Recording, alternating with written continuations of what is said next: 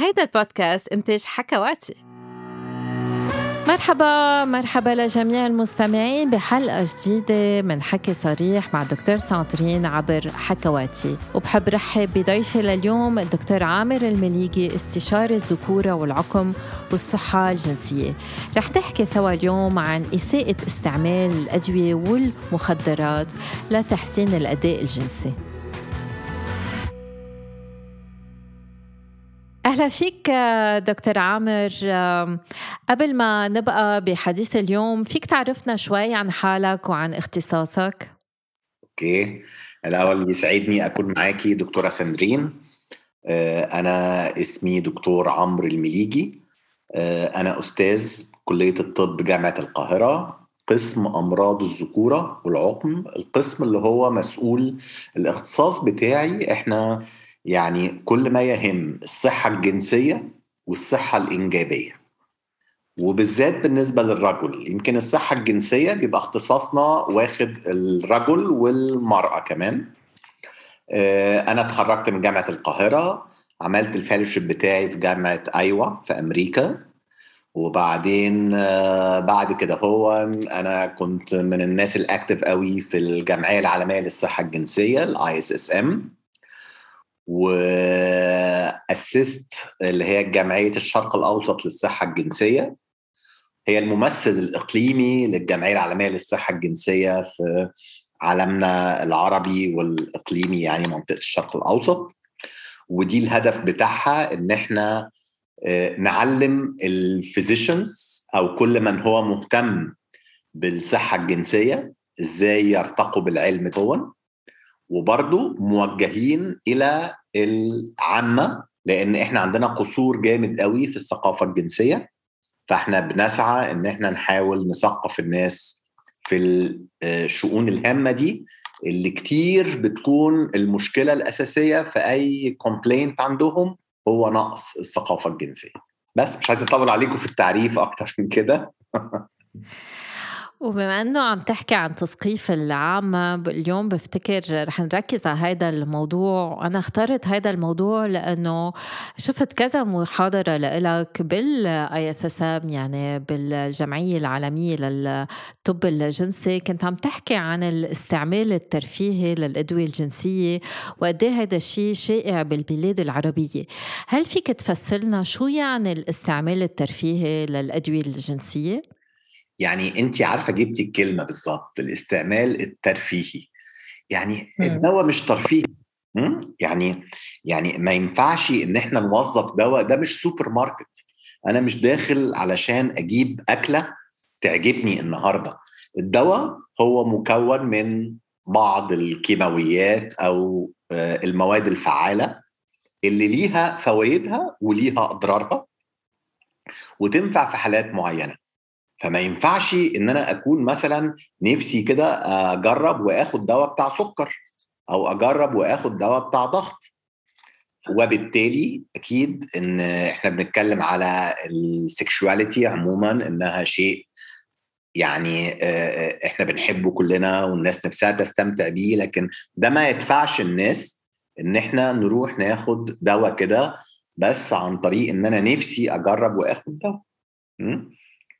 أكيد ليه مشاكل لأن آه، أي دواء في الدنيا من أول الدواء البسيط اللي هو بناخده للصداع ليه أعراض جانبية.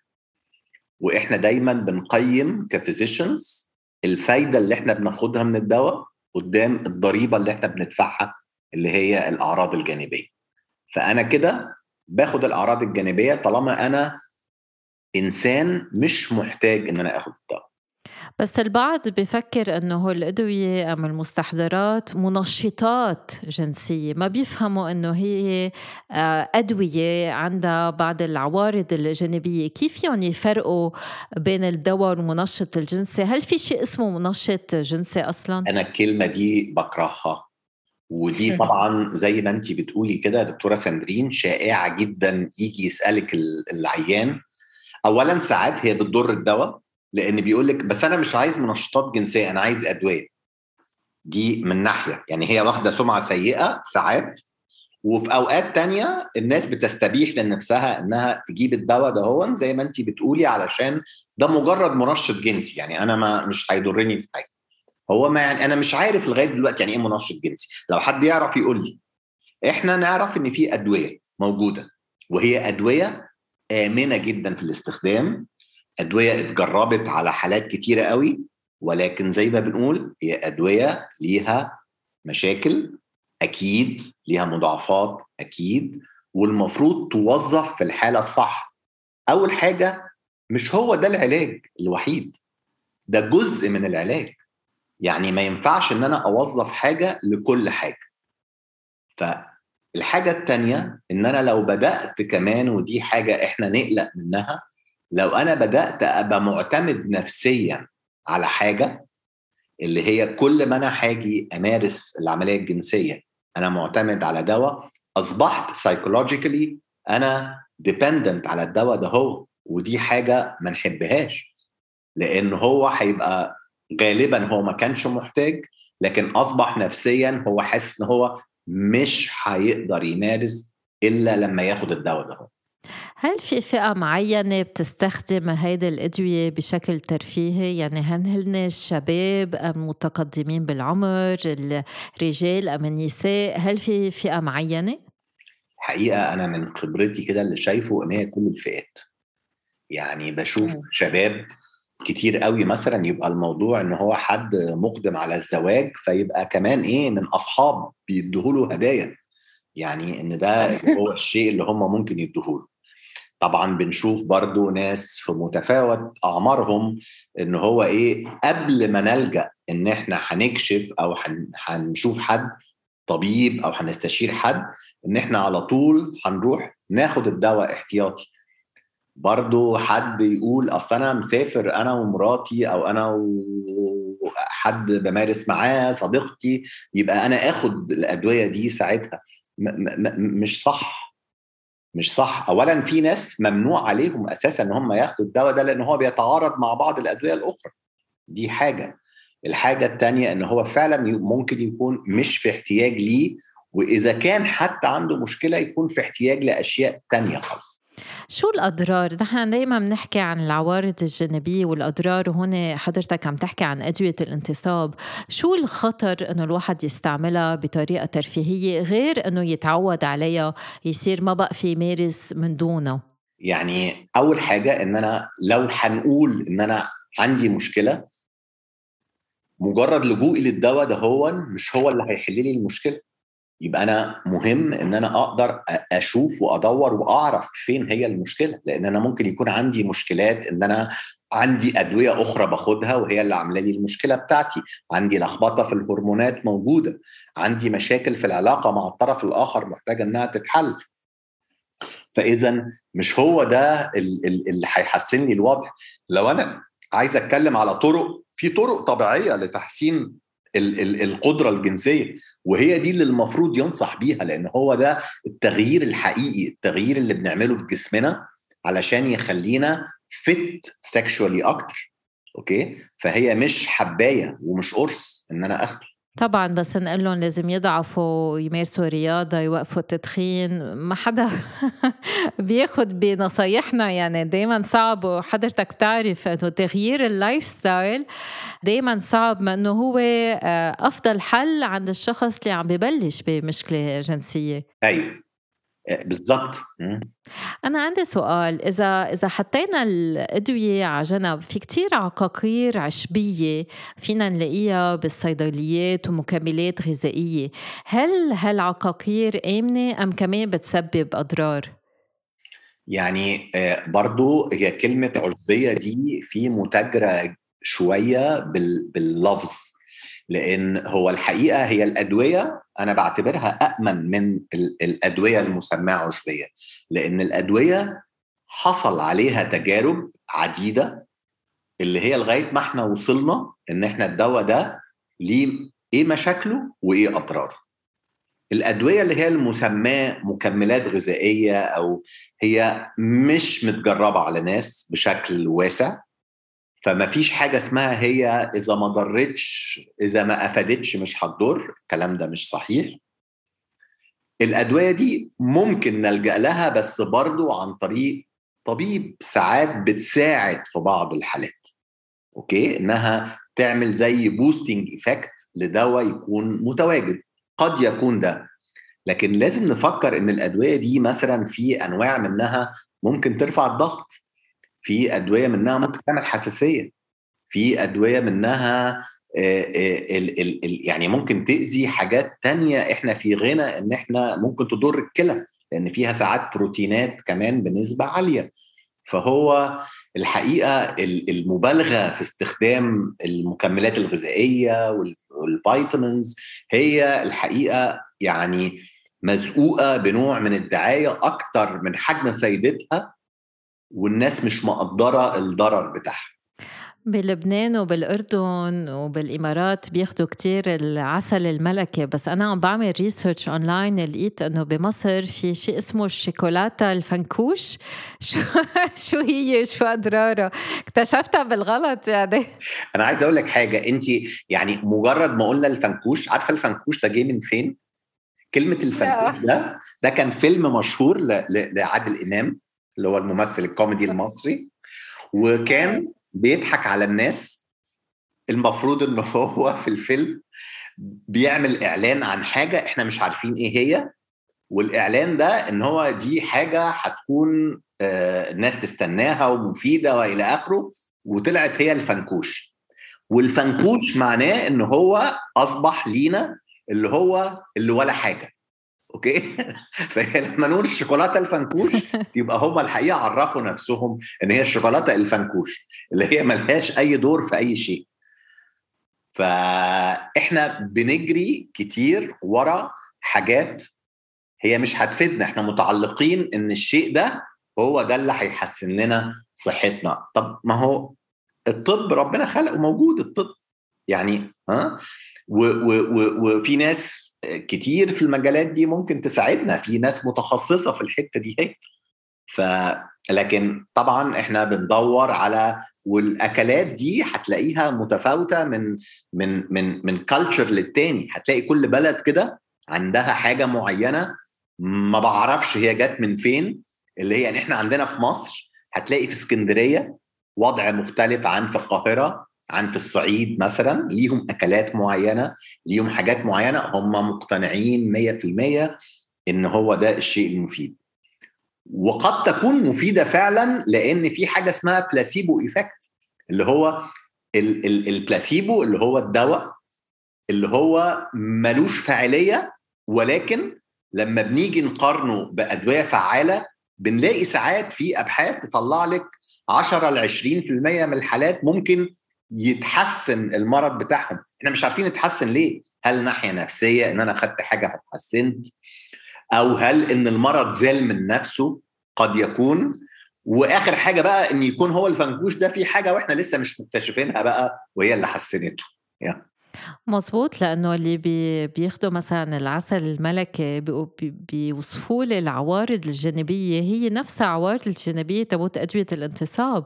فغالبا ما بيكون في بقلبها أدوية مزيفة وبركة بعيار كتير عالي فيها تكون مسيئة للصحة أكتر بكتير من الأدوية بحد ذاتها. وارد طبعا إن يكون بيتحط جزء من الأدوية اللي هي إحنا بنسميها ال PDE 5 inhibitors اللي هي مثبطات ال phosphodiesterase النوع الخامس يكون يتحط منها أجزاء وهي أصبحت دلوقتي موجودة ورخيصة لأن في generics موجودة في كل البلاد. يعني في بلادنا إحنا العربية موجودة في مصر كتير في السعودية غالبا في لبنان عندكم موجودة.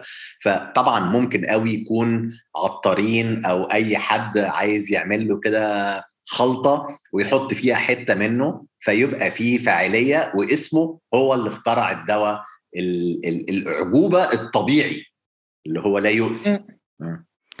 قريت دراسة لفتت لي نظري إنه آه، أدوية ضعف الانتصاب عندها غير مخاطر. يعني مثلا دراسة فرجت إنه بتزيد نسبة العدوى الجنسية لأنه بتشجعوا الشباب بالممارسة الجنسية بنسبة أعلى ومتكررة في في حالهم بخطر أكتر. هل هيدا الشيء أنت بتشوفه آه، بعيادتك؟ آه، بتشوف هيك شباب فايتين بنوع من السلوكيات اللي بتكون خطرة للصحة عامة وللصحة الجنسية بحد ذاتها؟ طبعا موجود ووارد لأن هو مجرد ما أنا لقيت إن وهي مش شباب بس يعني هي كل الأعمار يعني اللي هو حد آه، يقول طيب ما أنا كده أنا بقيت فت دلوقتي وقادر دلوقتي فبدأ ده يشجعه إن هو يعمل حاجات أكتر من اللي هو كان يحتمل إن هو يعملها. فممكن يبقى فيها مغامرات جنسية. المغامرات اللي هي من ضمنها يكون فيها آه، مقابلات آه، آه، غير آمنة اللي هي ممكن تعرضه بقى إن هو ينقل له أمراض أو بيمارس مع ناس محترفين اللي هم عرضة قوي إن هم ينقلوا أمراض. آه بنشوف طبعا. ها؟ شفت كمان دراسة إنه من بعض الأدوية اللي بتعمل الواحد بيستعملها لتحسين الأداء الرياضي الدوبينج يعني بيستعملوا أدوية الانتصاب. ليش؟ شو شو الصلة بين الرياضة وأدوية الانتصاب؟ هو هو المقصود هنا غالبا مش أدوية اللي هي الانتصاب هي أدوية اللي هي الهرمونات اللي هي بنسميها الأنابوليك ستيرويدز اللي هي التستوستيرون هرمون الذكورة. هرمون الذكورة هو هرمون العضلات. ده حقيقي. يعني هو ده الهرمون المسؤول عن تنمية العضلات. ولكن هرمون الذكورة إذا إحنا خدناه وإحنا مش محتاجينه ما عندناش نقص في هرمون الذكورة أصبح ليه مخاطر كتيرة قوي. وللأسف طبعا بقى كتير من الشباب وكتير من الجيمز على فكرة مش في عالمنا العربي بس ده كمان أنا بشوف حلقات جاية لي من أمريكا ومن أوروبا. ليه؟ لأن هو فعلا مفعول سحري على العضلات. لكن إحنا مش حاسين إيه الضريبة اللي إحنا بندفعها. لو هنعدد مع بعض أول شيء بيقضي على إنتاج الحيوانات المنوية. فده بيؤدي إلى عدم القدرة على الإنجاب. لو أنا بدأت آخد الهرمون ده هو. حاجة تانية إن هم لقوا ليه ممكن يكون يعمل نوع من الإدمان. إن أنا أظل إن أنا محتاجه. الحاجة الثالثه لقوا إن هو ممكن يأثر على خلايا المخ. الحاجة الرابعة إن هو ليه تأثيرات نفسية كتيرة قوي ممكن يؤدي إلى اكتئاب إلى لو حد معرض لانفصام ممكن يكون سبب آه، ممكن يؤدي إلى ربطوه ببعض السرطانات حتى. فاذا هو آه، آه، هو طبعا دواء مفيد للناس اللي محتاجينه. وإحنا دايما بنقول على الهرمون الذكورة لازم يتساب جوه جسم الرجل في حدود إحنا بنسميه الفسيولوجيكال ويندو بمعنى ما يزيدش عن الرقم ده وما يقلش عن الرقم ده لأن هو لو قل برضه بيمثل خطورة للرجل سواء على الصحة الجنسية أو سواء على صحته العامة كمان. فساعتها محتاجين نعوضه وبنديها له بجرعات محسوبة وآمنة ومتابعة. لو أنا رفعت الهرمون ده زيادة أصبح ليه مخاطر كتير. برضه فللأسف الرياضيين أصبحوا مهووسين بالرياضة على حساب جهلهم إن الأدوية اللي هياخدوها دي هتأثر سلبا على صحتهم. ف... وإحنا في الجمعية العالمية للصحة الجنسية وفي جمعية الشرق الأوسط عملنا الحقيقة اللي إحنا بنسميه public policy statement يعني اللي هي إحنا توعية للعامة بمخاطر اللي هي استخدام الهرمونات علشان أنمي العضلات بتاعتي. بما إنه عم نحكي عن المخاطر في مشكلة تانية اللي هي القصف المبكر اللي هي مشكلة كتير شائعة وكتار من الرجال بدل ما يستعملوا يروحوا عند الطبيب ويشوفوا شو السبب يستعملوا الدواء اللي هو علاج للقصف المبكر بيستعملوا أدوية الأوجاع مثل الترامادول وبيعتبروه منشط جنسي لتأخير القذف. شو شو مخاطر استعمال هيدا هيدا الدواء لتحسين تحسين الاداء الجنسي بكل أسف الترامادول هو الترامادول كان أصبح شائع قوي في مصر مثلا بالذات من سنين من حوالي يمكن عشر سنوات كده هو. هو دواء على فكرة فعلا بيساعد في تأخر القصف واتعمل عليه أبحاث ولقوا إن هو دواء ممكن يعالج القصف المبكر. ولكن الترامادول طلع إن هو من أخطر الأدوية اللي هي ممكن يحصل منها إدمان. ومن الأدوية اللي ممكن تدمر خلايا المخ. فإذا هو دواء استخدامه خطير هو جرم استخدامه في مصر وأعتقد في أغلب الدول دلوقتي ولازم له وصفة اللي إحنا بنسميها ناركوتيك بريسكريبشن أو وصفة للأدوية اللي هي المحظورة إلا لو كان عنده آلام شديدة قوي وإحنا مضطرين نستخدم الدواء ده لفترة محددة. فطبعا بيحصل تهريب وبيحصل بيع للدواء برضه بطرق غير شرعية لكن إحنا بنحاول نوعي الناس إن اولا علاج القصف المبكر هو ليه علاجات. يعني لكن إحنا كمان مش عايزين ندمر صحتنا علشان أنا يبقى الرجل بيستمتع كام دقيقة زيادة. ها؟ ويدور على العلاج الآمن اللي هو ياخده عن طريق إن هو يستشير طبيب. هذا الشيء كتير مهم والبعض بيروحوا أبعد من هيك بيستعملوا مخدرات بياخدوا حشيش آه، بياخدوا أنواع من المخدرات حتى القاسية آه، كرمال يح... عارفة ليه دكتورة؟ لأن هو الحشيش في حد ذاته هو بيخليه عنده آه، يفقد إحساسه بالوقت. فهو ما بيحصلوش إطالة في الوقت مع الحشيش. لكن هو بيلاقي إن هو مش حاسب الوقت بتاعه. ويبتدي ياخده باستمرار ويجي على حساب الانتصاب بقى بعد شوية. اولا الحشيش بيقلل من نسبة هرمون التستوستيرون في الجسم مع الوقت وبيؤدي إلى ضعف انتصاب غير مشاكله على الصحة العامة الثانية بقى كمان. أنا عندي بيشنت بخلط الكحول مع الكوكايين الكحول تيطول كوكايين تيوعى. طيب. ربنا يعينه. أي فقلنا له بدنا نوقف اثنين. تنبلش نتحسن لأنه واحد بيشلك الانتصاب وواحد بيضرك. طب إحنا كلنا نستقيل بقى دلوقتي. غير عن المخدرات اللي بتسمح لل... للأشخاص يمارسوا الجنس كل الليل واللي هي كتير كتير خطرة لأنه فيها تسبب الموت فيها تسبب سكتة قلبية أوفر دوز يعني في كتير مخاطر الواحد بفتش على لذة بس بعدين بيلاقي حاله بجحيم خالص. بكل أسف يعني. حضرتك قلت لي إنه الكل بيستعمل هيك مستحضرات. هل النساء كمان بتستخدم منشطات آه، جنسية؟ أي نوع وشو أضرارها؟ يعني آه، خلينا برضو إحنا كلمة المنشطات زي ما اتفقنا هي هتحمل معاني كتيره قوي. فلو هنتكلم على اللي هي المثبطات ال phosphodiesterase النوع الخامس اللي هي يعني زي موجودة sildenafil tadalafil vardenafil يعني المتواجدة بالأسواق عندنا اتعمل أبحاث عليها إنها قد تفيد المرأة في بعض الأحوال. لم يحسم الأمر فيها قوي مش زي الرجال ما هياش المفروض توظف زي الرجال. لكن في بعض الناس ساعات بتلجأ لها أنا بتكلم على وصفات طبية. لكن كون الست تاخدها من نفسها طبعا ده شيء غير مستحب على الإطلاق.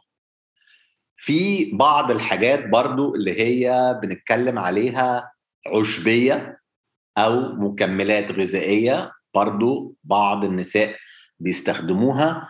يعني برضو أنا ما بشجعش وإذا اتخذت يا ريت تتاخد لفترات بسيطة محسوبة ويكون اللجوء طالما أنا عندي مشكلة ما هو في حاجة اسمها الصحة الجنسية دلوقتي اللي هي المشاكل النساء.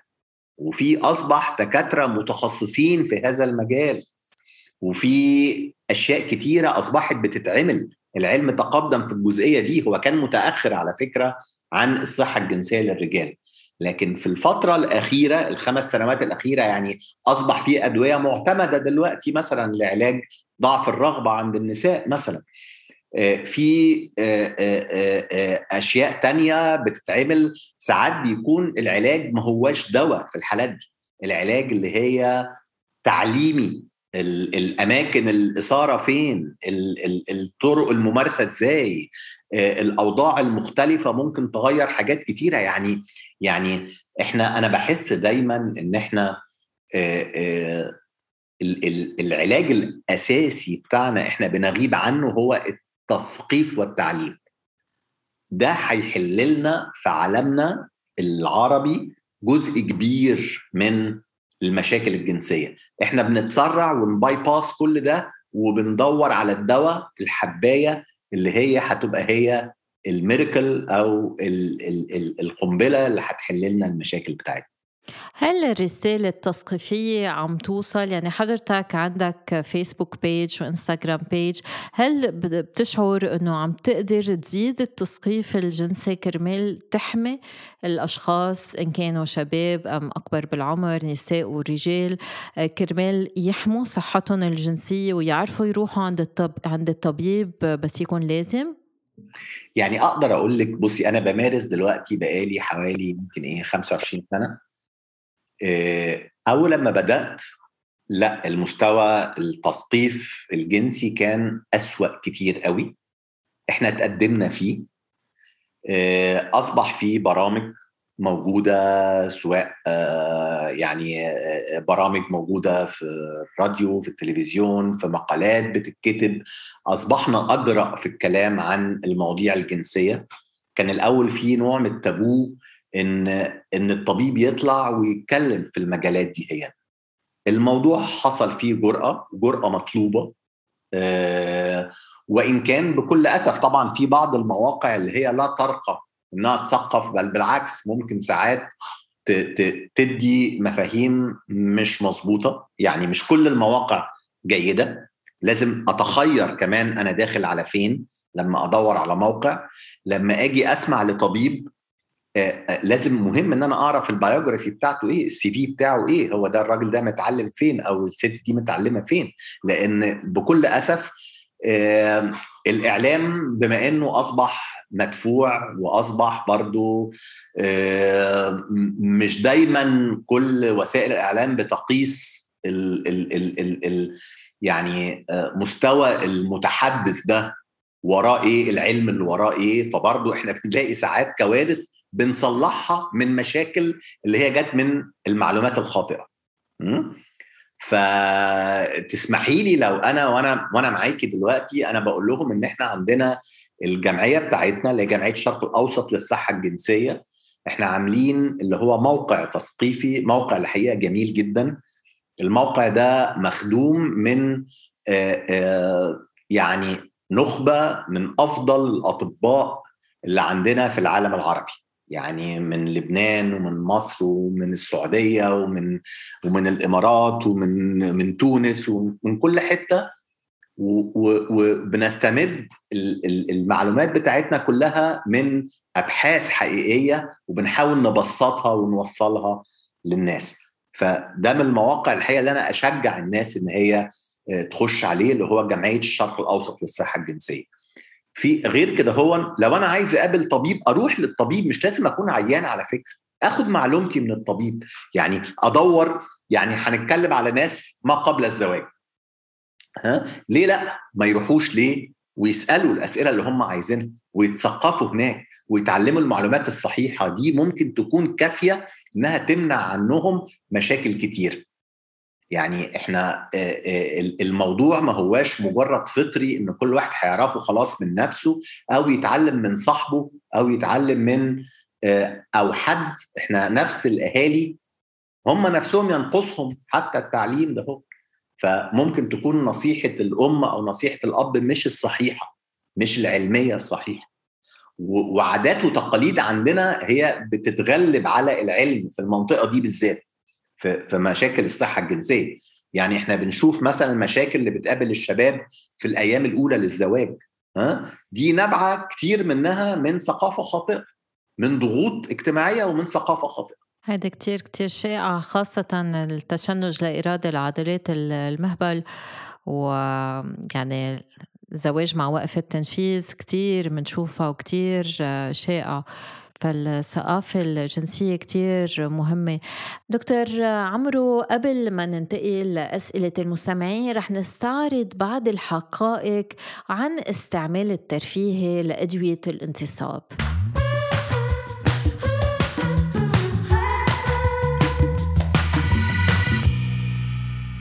الشباب وخاصة الشباب العرب كتير بيستعملوا الأدوية والمنشطات الجنسية علما أنه ما في عن جد مستحضرات فيها تنشط جنسيا إنما في أدوية فيها تحسن الانتصاب في أدوية مرتكزة على الهرمونات عادة ما بنعطيها إلا إذا في خلل هرموني وفي بعض المكملات الغذائية اللي فيها تحسن الدورة الدموية بالأعضاء التناسلية. إنما في بعض المستحضرات تسمى بالمنشطات الجنسية وعادة بتكون آه، أدوية مزيفة وبيكون في بقلبها بعض المستحضرات الخطرة للصحة. فإذا بنطلع شوي على الأرقام بنشوف أنه 20% من الشباب بالفئة العمرية بين ال 18 و 30 سنة بيستخدموا أدوية الانتصاب وغيرها من المنشطات. و20% من النسبة المذكورة سابقا بيعملوا هالشي بدافع الفضول تيجربوا تيشوفوا شو المفعول. لأنه بيكون شاب صاحبهم قال لهم إنه بهالطريقة فيهم يداينوا أكتر أم اللذة أكبر عادة بيشجعوا بعض. و96% منهم استعملوا هول أدوية بدون تشخيص طبي. 75% قالوا إنه الاستخدام حسن الانتصاب والأداء الجنسي عندهم. و95% قالوا إنه كانوا بيعرفوا شو هن المخاطر الصحية المترتبة عن استخدام هالأدوية. إنما بالحقيقة بس 20% كانوا حاصلين على المعلومات الكافية عن مخاطر هالأدوية. وأغلب الشباب اللي بيتعاطوا هالأدوية عادة بياخدوها مع الكحول والمخدرات الأمر اللي بيزيد من أثارها الجانبية. وهيدا الأمر منه أمر لازم نسخفه لأنه هالشباب عم بيتعودوا على أدوية فيها تكون خطرة لإلهم. أدوية هن منن بحاجة لإلهم وأشارت دراسة عرضت أمام المؤتمر العالمي لصحة الرجل بفرنسا أنه العرب بيدفعوا أكثر من 10 مليارات دولار سنويا لشراء المنشطات الجنسية منها 1.5 مليار دولار بنفقوها بالسعودية نصف مليار بنفقوها بدول المغرب والأردن ومليار من ليبيا وكمان مليار من سوريا. أما المصريين فحسب الدراسة فبيصرفوا مليار دولار أو حتى أكثر على المنشطات والأدوية الجنسية. وبتكشف نفس الدراسة أنه نسبة الشكاوي من المشاكل الجنسية والضعف الجنسي بالدول العربية توصل ل 30% من الشباب اللي عمرهم بين ال 25 و 30 سنة وهي أرقام أعلى من الأرقام العالمية أم الأرقام اللي بنشوفها بأمريكا وبأوروبا. أكثر الأسباب بتكون أسباب نفسية متعلقة بعوامل اجتماعية متعلقة كمان بتوقعات جنسية غير واقعية متعلقة كمان بالخوف من الفشل بالتعود على هالأدوية اللي بيكونوا مش بحاجة لإلها. ومنحب نذكر إنه ما لازم ناخد أي دواء بيأثر على الوظيفة الجنسية بدون استشارة طبيب متخصص.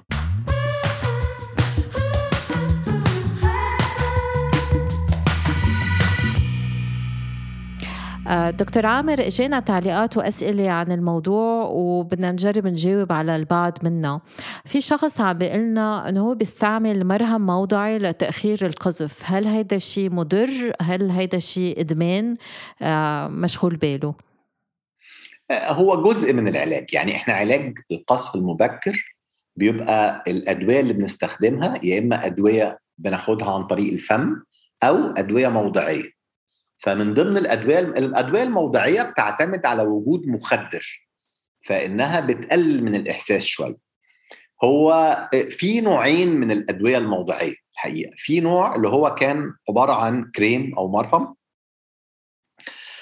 ليه بعض الميزات وليه بعض العيوب زيه زي أي دواء. في ناس مبسوطين منه ومرتاحين بيه. المهم إن أنا أعرف أحط الجرعة الصحيحة لأن الجرعة لو زادت شوية بتؤدي إلى تخدير العضو الذكري فما بيبقاش فيه إحساس. فبيفقد الانتصاب. الشيء الثاني إنها ممكن تنتقل مع الجماع للطرف الثاني فنلاقي إن المرأة كمان بدأت تتأخر.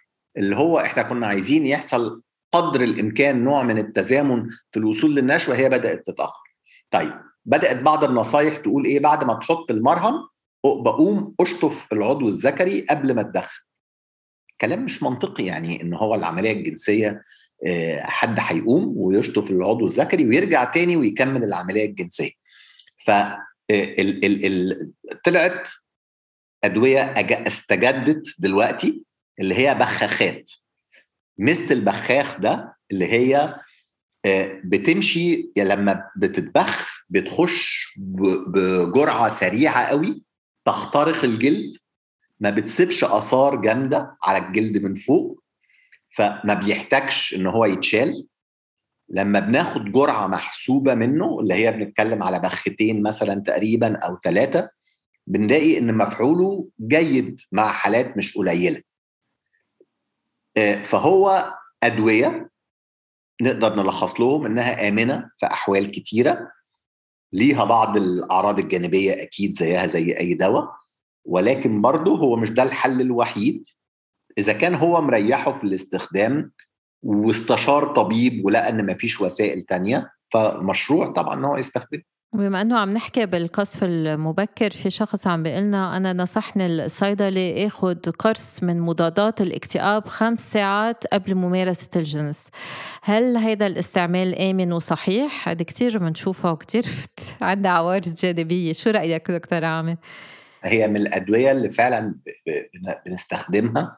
في علاج القذف المبكر هي مجموعة اللي بنسميها ال SSRI اللي هم آه آه، آه، بيشتغلوا على مركز معين في الجسم على مادة اسمها السيروتونين.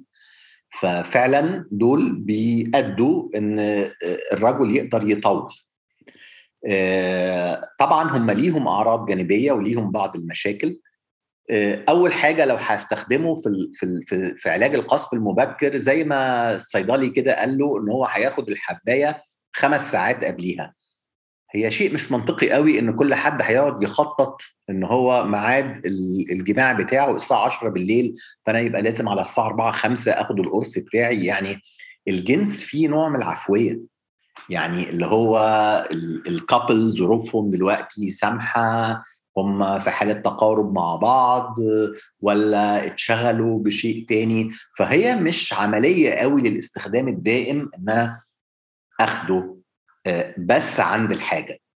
إحنا ساعات بنوظف اللي هي الأدوية دي تتاخد بشكل يومي في الحالات اللي فيها تفاقم عالي للقصف المبكر ويكون معاها نوع من القلق المنصب على الأداء بتاع الشخص فبتفيدنا إن إحنا نقدر نحارب القلق ده هو ونقلله وفي نفس الوقت يقدر الرجل يبقى عنده عفوية في الجماع.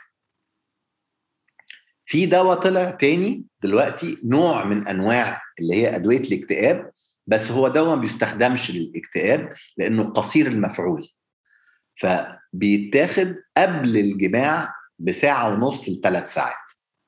وأصبح الدواء ده هو معتمد من ال EMA اللي هي هيئة الدواء والغذاء الأوروبية معتمد في في مصر وفي لبنان وفي السعودية على أساس إن هو ممكن يتاخد قبل الجماع كعلاج مؤقت لسرعة القذف مزبوط للأسف انقطع هلأ بلبنان بما إنه كل الادويه عم تنقطع عنا إلا الادويه المزيفة.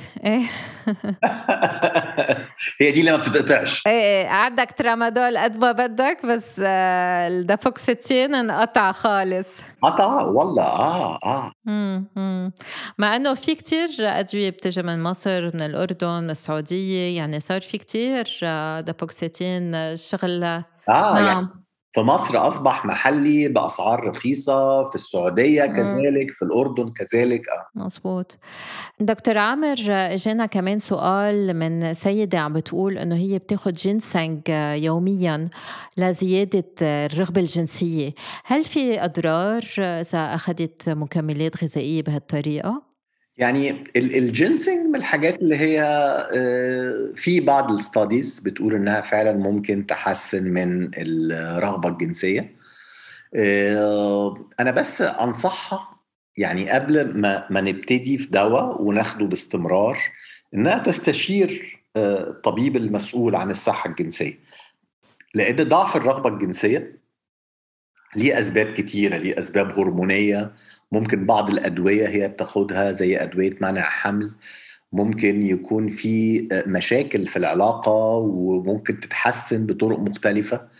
فمش دايما ده العلاج لكن إحنا في حالات إن إحنا ما بنلاقيش أسباب أخرى في بعض المكملات الغذائية اللي إحنا بنقول إنها aphrodisiacs وبتحسن شوية من الرغبة من ضمنها الجنسنج يعني من ضمن النباتات اللي هي بعض الأبحاث بتقول إنها ممكن تحسن من الرغبة الجنسية. مزبوط بس بدنا نقول إذا عندها دقات قلب سريعه فيها تكون من الجينسينغ فساعتها لازم توقفوا لأنه بس يزيد كتير العيار في يزيد دقات القلب بس إنه منه مضر آه عشان بحد إيه، ذاته. كلامك كلامك مزبوط طبعا لأن إحنا بنقول هو ده دواء في الأول وفي الآخر. عشان كده يا ريت قبل ما نبتدي أي حاجة نروح للطبيب الأول. هو اللي حتى لو قرر إن هو يوصف في الآخر أي آه، حاجة اللي مسماها عشبيه هو اللي مسؤول عن التركيبة فيها إيه؟ هو اللي مسؤول إيه الشيء الآمن للشخص ده دكتور عامر شو فينا ننصح كل هول الأشخاص اللي تعودوا ياخدوا حبة قبل العلاقة؟ مش قادرين يمارسوا من دون حبة للانتصاب آه، أم حبة بتساعدهم جنسيا؟ أنصحهم إن هو الأول نبتدي السلم من تحت. نروح للدكتور الأول. أنا عندي مشكلة. أنا لما تكون عينيا وجعاني هروح لطبيب العيون. لما يكون أنا عندي مشكلة في العلاقة هروح للطبيب المختص بالصحة الجنسية. لأن الدواء مش هو العلاج لوحده. قد يكون الدواء جزء من العلاج. لكن ممكن يكون مش هو الحل الصحيح أو الأمثل في الحالة بتاعت الشخص ده بالذات. الطبيب هيكون أقدر إن هو يقول له إيه الشيء اللي مش هيضره أو هيكون ضرره قليل قدام فايدة أعلى ممكن تجيله.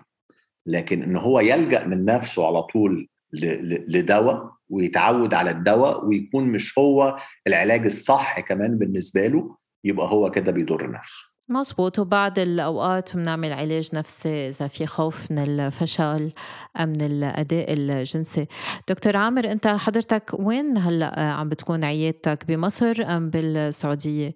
أنا عندي عيادتين بالقاهرة في مصر في فرع في المهندسين وفرع في الشيخ زايد. وعندي عيادة في جدة في السعودية. بروح هناك تقريبا كل شهر حوالي أسبوع أو عشر أيام في عيادة جدة.